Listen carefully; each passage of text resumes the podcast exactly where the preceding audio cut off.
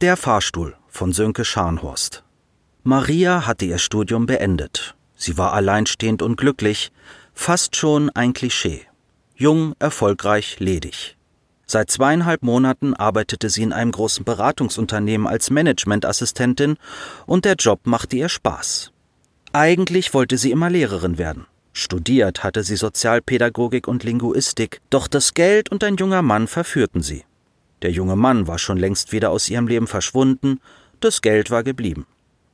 Obwohl ihr Job gut bezahlt wurde, Aufstiegsmöglichkeiten bot, ihr Spaß machte und ihre Kollegen nett waren, haderte sie in einsamen Momenten mit sich selbst, dass sie ihren Kindheitstraum aufgegeben hatte. Des Geldes wegen.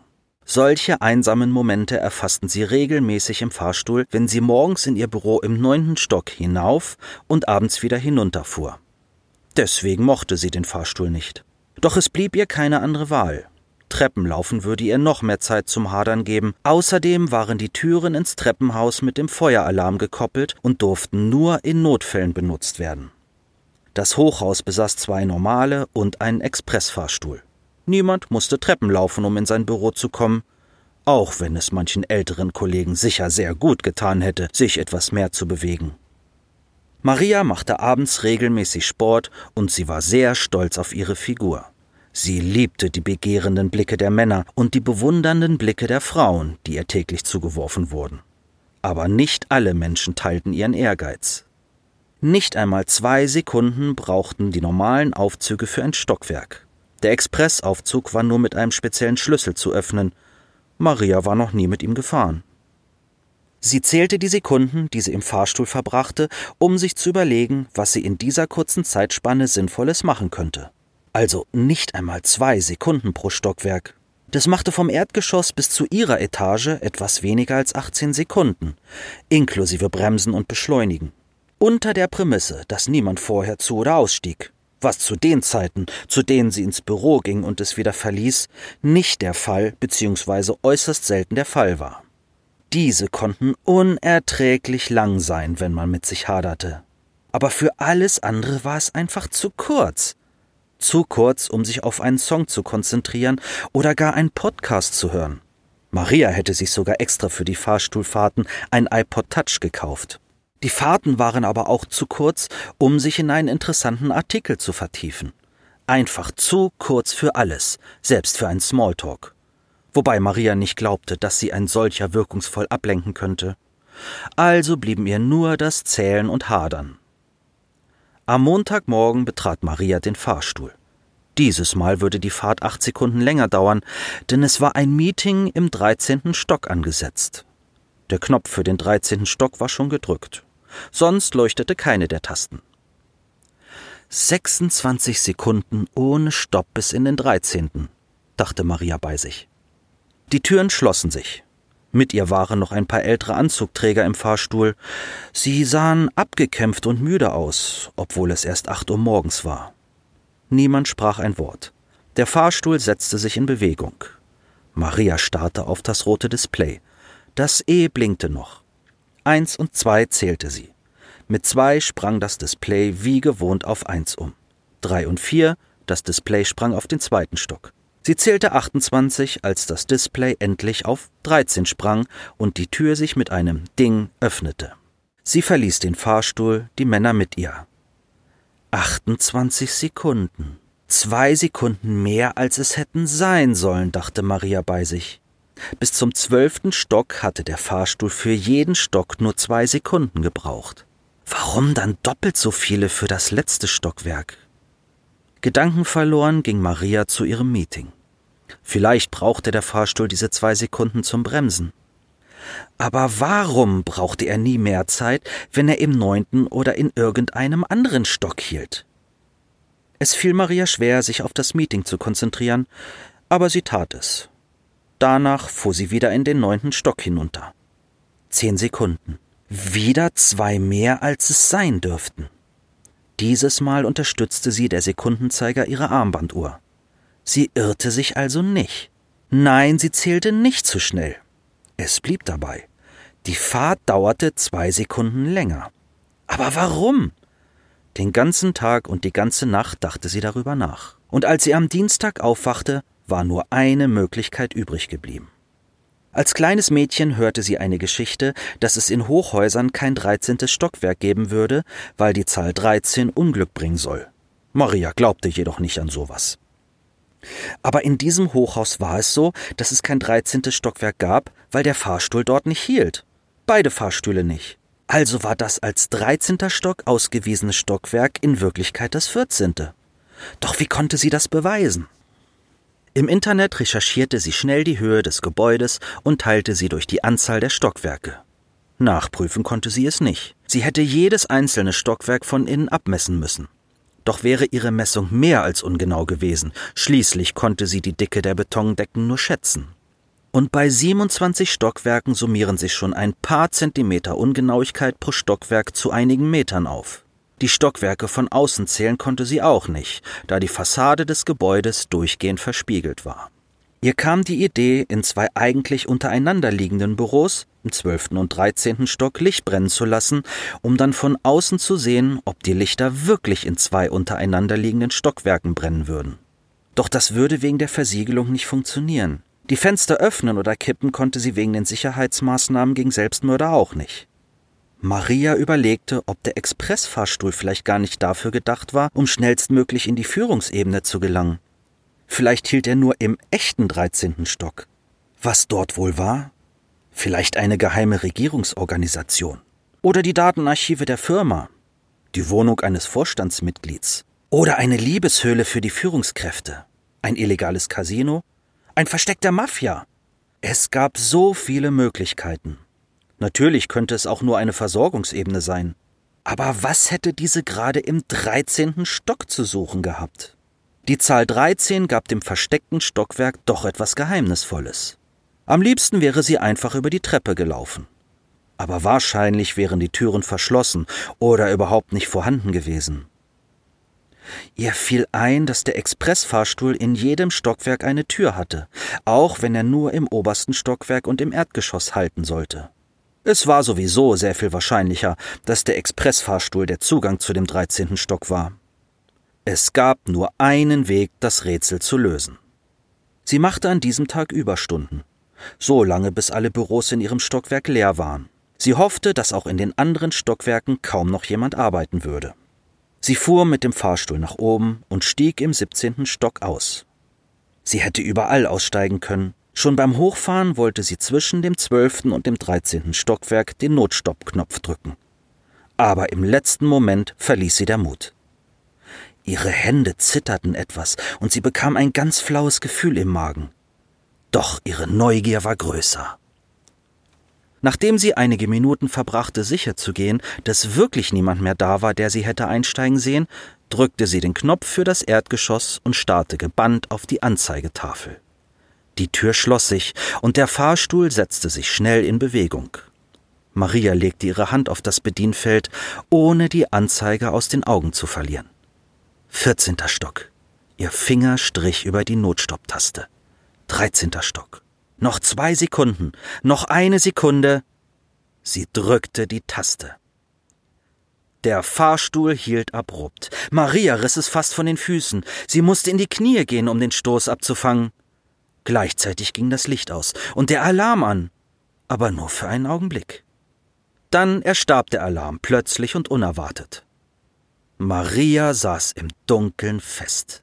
Mit zitternden Fingern tastete sie nach der Türöffnertaste. Wie zu erwarten, funktionierte diese nicht. Geschickt führte sie ihre Hand am oberen Türrahmen entlang und löste den Hebel für die Hydraulik. Sie erwartete ein Geräusch aber es blieb gespenstisch still in der mit Dunkelheit angefüllten Kabine. Zitternd steckte sie ihre verschwitzten Finger in den schmalen Spalt zwischen den beiden Türen und versuchte, diese auseinanderzuschieben. Sanft glitten sie auseinander. Marias Augen gerieten in ein anderes Extrem, von der undurchdringlich scheinenden Schwärze des Fahrstuhlinnern in ein gleißend weißes Licht. Bin ich gestorben? war ihr erster impulsiver Gedanke. Dann begann sie wie wild zu blinzeln und zu hoffen, dass sich ihre Augen den neuen Lichtverhältnissen schnell anpassen würden. Als das nicht geschah, stieg langsam die Panik in ihr hoch, und sie musste sie herunterkämpfen. Noch immer umgab sie absolute Stille. Am liebsten wollte sie schreien, um die Stille zu durchbrechen, aber das hätte ihr kaum geholfen. Also kämpfte sie auch diese Empfindung nieder und erkannte auf einmal einen kleinen schwarzen Fleck. Instinktiv ging sie auf den Fleck zu. Ihre Absätze klapperten auf dem Boden. Der dunkle Fleck wurde schärfer und stellte sich als jungen Mann mit Brille heraus. Dieser saß in einem eleganten Dreireiher hinter einem weißen Schreibtisch vor einer weißen Wand. In diesem Augenblick verstand sie. Der ganze Raum war weiß, der Boden, die hohen Wände und die Decke, alles weiß. Neonlicht tauchte den Raum in sein unheimliches Ambiente und verstärkte den Eindruck von Weite. Sie stand nun vor dem Schreibtisch. Der junge Mann schaute von seiner Lektüre auf. Er las ein Buch. Er lächelte sie an. Erst dann bemerkte sie, dass sie ihn wohl schon eine ganze Weile mit halboffenem Mund angestarrt hatte. Verschämt lächelte sie zurück. Sie war sich nicht ganz sicher, was sie von alledem halten sollte. Miss, schauen Sie bitte in den Spiegel. Er deutete mit der rechten Hand auf einen A4 großen Spiegel, der in einem Schwenkarm angebracht war und sich automatisch auf ihre Gesichtshöhe einstellte. Automatisch lächelte sie ihr Spiegelbild an. Vier schnell hintereinander folgende Blitze blendeten sie kurz. Bei der Helligkeit brauchte sie nur kurz zu zwinkern und sah wieder scharf. Das Bild auf dem Monitor, den sie für einen Spiegel gehalten hatte, war jetzt viergeteilt. Vierfach blickte sie sich selbst aus dem Monitor entgegen. Verraten Sie mir Ihren Namen? fragte eine Stimme aus dem Nichts. Maria öffnete den Mund, aber sie war zu verwirrt, um etwas zu sagen. Es dauerte wieder eine Weile, bis ihr peinlich bewusst wurde, dass ihr Mund offen stand und dass sie dämlich aussehen musste. Dann schloss sie ihn wieder. Ihren Namen, wiederholte die körperlose Stimme. Nein, sagte sie zu ihrer eigenen Überraschung. Warum sollte ich Ihnen meinen Namen sagen? Was ist das überhaupt für ein Spiel? Der junge Mann lächelte wieder, ignorierte ihre Frage und drückte einen Knopf. Erst jetzt bemerkte Maria, dass überall über dem Tisch scheinbar wahllos und nicht beschriftete Knöpfe angebracht waren. Aus den Augenwinkeln erkannte sie, dass drei der Bilder auf dem Bildschirm ausgeblendet wurden. Anstatt derer rasten Zahlenkolonnen über den Monitor, und dann erschien ihr Name unter dem inzwischen zentrierten Bild. Bilderkennung, dachte sie grimmig und beeindruckt zugleich. Okay, Miss Zimmermann, durch welchen Fahrstuhl sind Sie gekommen? Sie bemerkte, dass der Mann seinen Mund nicht synchron zu den Wörtern bewegte. Durch den mittleren, log sie automatisch und wunderte sich selbst über ihre Kaltschnäuzigkeit. Der Expressfahrstuhl ist der einzige, der hier hält, sagte sie. Das war zumindest das, was sie glaubte. Er nickte, drückte einen Knopf, legte den Kopf etwas schräg und starrte sie abwesend an. Es dauerte nur einen Augenblick, dann begriff sie und schnellte herum. Innerlich fluchte sie. Die Fahrstuhltür des linken Fahrstuhls stand immer noch weit offen. Als schwarzes Rechteck hob er sich unübersehbar von der weißen Wand ab. Er hatte sie nicht angestarrt, er hatte an ihr vorbeigeblickt. Als sie sich wieder dem jungen Mann zugewendet hatte, sah sie gerade noch, wie er einen weiteren Knopf drückte. Sie hörte ein ihr bekanntes Geräusch, brauchte aber einige Sekunden, um es einzuordnen. Es war das Surren eines Laserdruckers. Von irgendwo unter dem Tisch holte der junge Mann einige Dokumente hervor und legte sie vor Maria auf den Tisch. Als erstes präsentierte er ihr einen tabellarischen Lebenslauf mit Lichtbild. Ihren Lebenslauf mit ihrem Lichtbild. Das Bild, das sie gerade noch auf dem Bildschirm gesehen hatte. Sie überflog kurz die Abschnitte ihres Lebens. Alle Angaben waren erstaunlich exakt genauer als auf ihrem eigenen Lebenslauf, den sie von ihrer letzten Mappe noch gut in Erinnerung hatte und auf den sie große Stücke hielt. Bis jetzt. Das Papier war feinste Bütte mit einem ihr unbekannten Wasserzeichen. Ihr Foto war auf Spezialfotopapier in die Bütte eingelassen. Sie konnte sich kaum vorstellen, wie teuer ein solches Blatt Papier sein mochte. Sie können unterschreiben, wenn Sie wollen. Wir brauchen Ihre Unterschrift nicht. Die Schriftanalyse wurde bereits anhand der Unterschrift auf Ihrem Arbeitsvertrag vorgenommen. Maria schaute sich die anderen Papiere an. Es waren diverse Zeugnisse und ein psychologisches Gutachten. Im letzten Abschnitt wurde die Sache mit dem Fahrstuhl erwähnt. Sie wurde kurz rot. Nachdem Maria die Blätter scheinbar minutenlang überflogen hatte, unterschrieb sie trotzig den Lebenslauf mit einem weißen Füller, der auf dem Schreibtisch bereit lag. Sie ließ die Blätter und den Füller auf dem Schreibtisch liegen, verschränkte die Arme vor sich und meinte angriffslustig Umfassende Unterlagen haben Sie von mir. Wollen Sie mir jetzt sagen, was das alles soll? Er lächelte sie schon wieder an. Aus dem Augenwinkel sah sie gerade noch, wie ein Knopf gedrückt wurde. Schlagartig wurde es finster. Das Licht erlosch einfach, ohne Vorwarnung. Kein Flackern der Lichtelemente, kein Geräusch. Das Licht war einfach weg. Dann erfüllte ein Wummern den Raum, das aus der Tiefe hinter ihr zu kommen schien. Reflexartig rückte sie herum. Doch da war nichts. Es wurde lauter. Hilfesuchend drehte sie sich nach vorne und tastete nach dem Schreibtisch. Doch dort war nichts. Das Wummern glich dem Soundcheck einer gigantischen Bassanlage, wurde noch einmal lauter und erstarb dann ebenso plötzlich wie das Licht. Zwei Lichter gingen ihr auf, das eine im Kopf. Es war eine Ablenkung, damit sich der Herr samt Schreibtisch und unterschriebenem Lebenslauf aus dem Staub machen konnte, wie auch immer er das angestellt haben mochte. Und das zweite in zehn Schritt Entfernung vor ihr, in der Form eines hell erleuchteten Türumrisses. Warmes Licht quoll in die Dunkelheit. Zurück konnte sie nicht mehr. Ein unbestimmtes Gefühl sagte ihr, dass der Fahrstuhl verschlossen oder abgeschaltet war. Also ging sie mutig auf das Licht zu. Sie fühlte sich wie Alice im Wunderland beim Fall durch den Kaninchenbau. Der Raum, in den sie jetzt ihren Fuß setzte, war so völlig anders als der vorige. Das Licht war schmeichelnd und nicht blendend.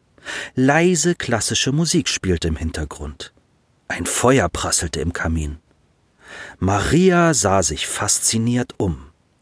Die Wände waren in dunklem Holz getäfelt. Vor dem Kamin standen ein Divan, zwei bequem anmutende Sessel. Der Boden war mit feinen Läufern und Perserteppichen ausgelegt, die ihre Schritte dämpften. Unzählige kleine und große Gemälde hingen an den Wänden zwischen den hohen Bücherregalen, allesamt bis oben hin vollgestopft mit kostbar wirkenden Büchern. Vier Kandelaber spendeten zusätzlich zum Kaminfeuer Licht. Den Mittelpunkt des Raumes bildete ein scheinbar antiker Schreibtisch mit einer polierten Schieferplatte. Ein gutes Dutzend Flachbildschirme standen auf dem geräumigen Tisch. Im Raum zwischen dem Tisch und dem Kamin stand ein roter Sessel. Die Lehne war Maria zugekehrt, so dass sie nicht sehen konnte, ob jemand in dem Stuhl saß. Ein schlichter Sessel stand einladend vor dem Tisch. Bitte setze dich, Maria. Ich darf dich doch sicher Maria nennen, sprach eine männliche Stimme. Der rote Sessel wurde gedreht und ein eleganter Mann mittleren Alters kam zum Vorschein. In seinen Händen Marias Bewerbung haltend, die er interessiert durchblätterte und Maria nur kurz über die Papiere hinweg musterte. Es tut mir leid, ich bin unhöflich. Mein Name ist Luke von Grimmelshausen, erklärte er, dann legte er die Papiere ab, stand auf und reichte Maria die Hand. Maria, sagte sie automatisch und ließ sich in das Polster fallen. Zu sitzen fühlte sich herrlich entspannt an. Sie fühlte sich, als habe sie stundenlang gestanden. Vielversprechender Lebenslauf. Eigentlich hatte ich noch gar keine Bewerber erwartet. Die Brotkrummspur ist noch gar nicht gelegt und du bist schon da. Hm, bin schwer beeindruckt. Da können wir doch auf die anderen Bewerber verzichten, sagte Luke. Seine Stimme war angenehm und besänftigend. Maria sammelte all ihren Argwohn und fragte Was soll das? Luke lächelte wissend und sagte Was würdest du sagen, wenn ich dir mitteile, dass du das Ergebnis eines außerirdischen Zuchtprogramms bist und dich deine speziellen Fähigkeiten zu mir geführt haben? Ich würde sagen, Sie sind völlig wahnsinnig, entgegnete Maria. Luke lachte kurz auf. du hast recht. Mutig, schlagfertig. Du lässt dich nicht einschüchtern. Du gefällst mir meint er, dann wurde er wieder geschäftsmäßig. Was wollen Sie? fragte Maria. Ich suche eine Assistentin, erklärte er. Und wie bezeichnen Sie den jungen Mann im Vorzimmer? wollte Maria wissen. Animatronikpuppe, so vollkommen er auch wirkt, unterhalb des Bauchnabels besteht er nur aus Kabeln und Hydraulik, erklärte Luke. Habe nichts davon gemerkt, meinte Maria unwillentlich beeindruckt. Tja, war auch extrem teuer und der Raum ist gut ausgeleuchtet. Aber fertig sind wir noch nicht mit ihm. Er soll noch echte Bücher bekommen. Im Moment haben wir nur Dummy-Bücher. Das waren schon zu viele Informationen für Maria. Und was macht Ihre Assistentin so? Sie erfüllt Aufträge. Was für Aufträge? Geheime. Etwas genauer haben Sie es nicht? fragte sie spöttisch. Nein, aber stell dir vor, die Welt wird gar nicht von den Regierungen beherrscht, nicht von den Konzernen, nicht von den Religionen, sondern von zwei Geheimbünden. Ursprünglich gab es viele Geheimbünde, die sich über die Jahrhunderte zusammenschlossen, gegeneinander verbündet und gegenseitig ausgelöscht haben, bis nur noch zwei übrig waren. Die Thule-Gesellschaft und die 108 Drachen, erklärte Luke. Das soll ich Ihnen glauben? fragte Maria. Nein, es ist ja auch nicht wahr. Du sollst dir ja nur vorstellen, es wäre so. Das macht's einfacher, erklärte Luke. Sie verarschen mich. Das habe ich eigentlich nicht vor, meinte Luke. Wenn Sie nicht ehrlich zu mir sind, warum sollte ich dann für Sie arbeiten? fragte Maria. Du meinst, abgesehen von der hervorragenden Bezahlung, unglaublichen Aufstiegsmöglichkeiten und weil es einfach cool ist, einer Geheimgesellschaft anzugehören? Er machte eine dramaturgische Pause, bevor er sagte Da gibt es noch etwas, das dich auch hierher gebracht hat. Luke lehnte sich provokant weit über den Tisch und hauchte ein einziges Wort. Neugier. Es fing an, Maria Spaß zu machen. Sie spürte seinen warmen Arm auf ihrer Wange. Schnell zog sie sich von ihm zurück, nicht ohne ihn anzulächeln. Ja, sie war neugierig, und das sprachen auch ihre Augen. Luke stand langsam auf und ging durch den Raum, so dass Maria genügend Zeit hatte, ihn zu betrachten. Er sah gut aus, fand sie. Der geheimnisvolle Fremde könnte ganz ihr Typ sein, zumindest für heute Nacht. Das alles war ohnehin nur ein Traum. Diese Eingebung war ihr gerade eben gekommen. Nur das machte Sinn. Es war ein Traum. Sie lag zu Hause einsam im Singlebett und träumte das alles. Das bedeutete aber auch, sie konnte das alles gefahrlos genießen, bis sie aufwachte und zur Arbeit musste. Was denkst du?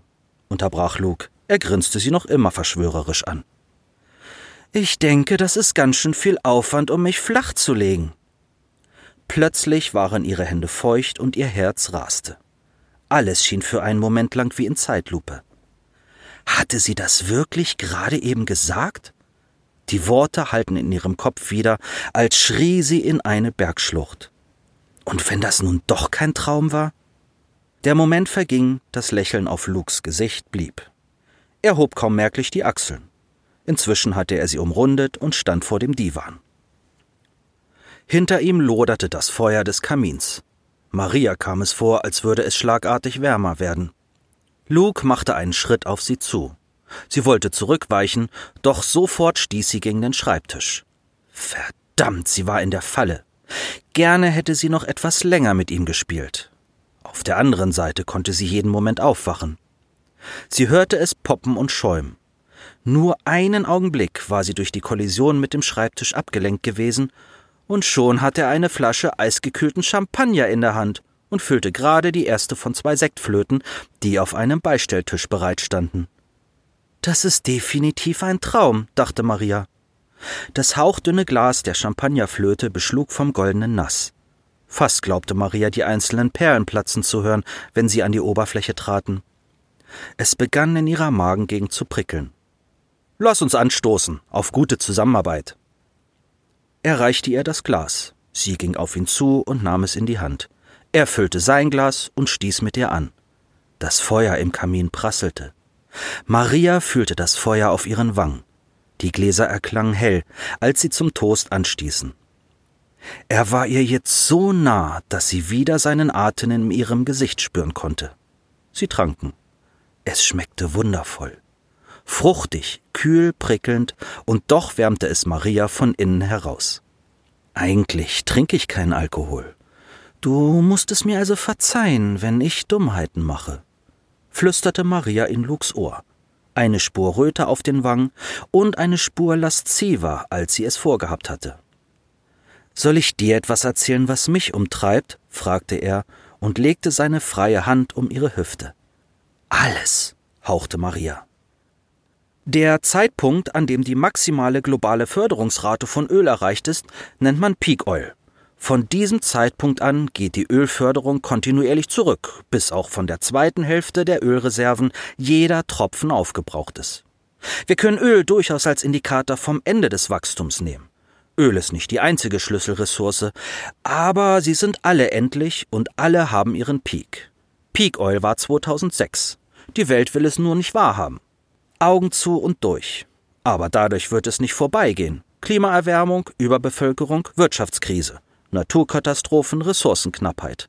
Nimm, was du willst. Öl, Wasser oder Energie. Das sind Tatsachen. Tatsachen, die bleiben. Tatsachen, die du selbst, wenn du es wegredest, nicht besser, sondern nur schlimmer werden. Wir haben das Ende des Wachstums erreicht. Ob wir es 2006 mit Peak Oil erreicht haben oder in 2008 mit der Bankenkrise oder mit der Staatsschuldenkrise in 2011, das spielt keine Rolle. Wir haben das Ende des Wachstums erreicht. Wir können nicht mehr weitermachen wie bisher. Das ist jetzt nicht dein Ernst, sagte Maria und schüttelte amüsiert den Kopf nahm ihm sanft das Glas aus der Hand und stellte beide Gläser wieder auf das Tablett auf dem Abstelltischchen.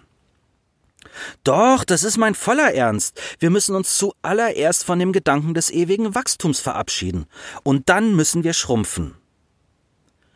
Ich bin im Moment nicht an Schrumpfung interessiert. Ganz im Gegenteil, sagte sie, zog seinen Kopf zu ihr herunter und küsste ihn auf den Mund.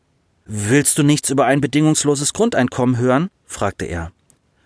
Nicht jetzt und nicht in den nächsten Stunden. Küss mich, hauchte sie.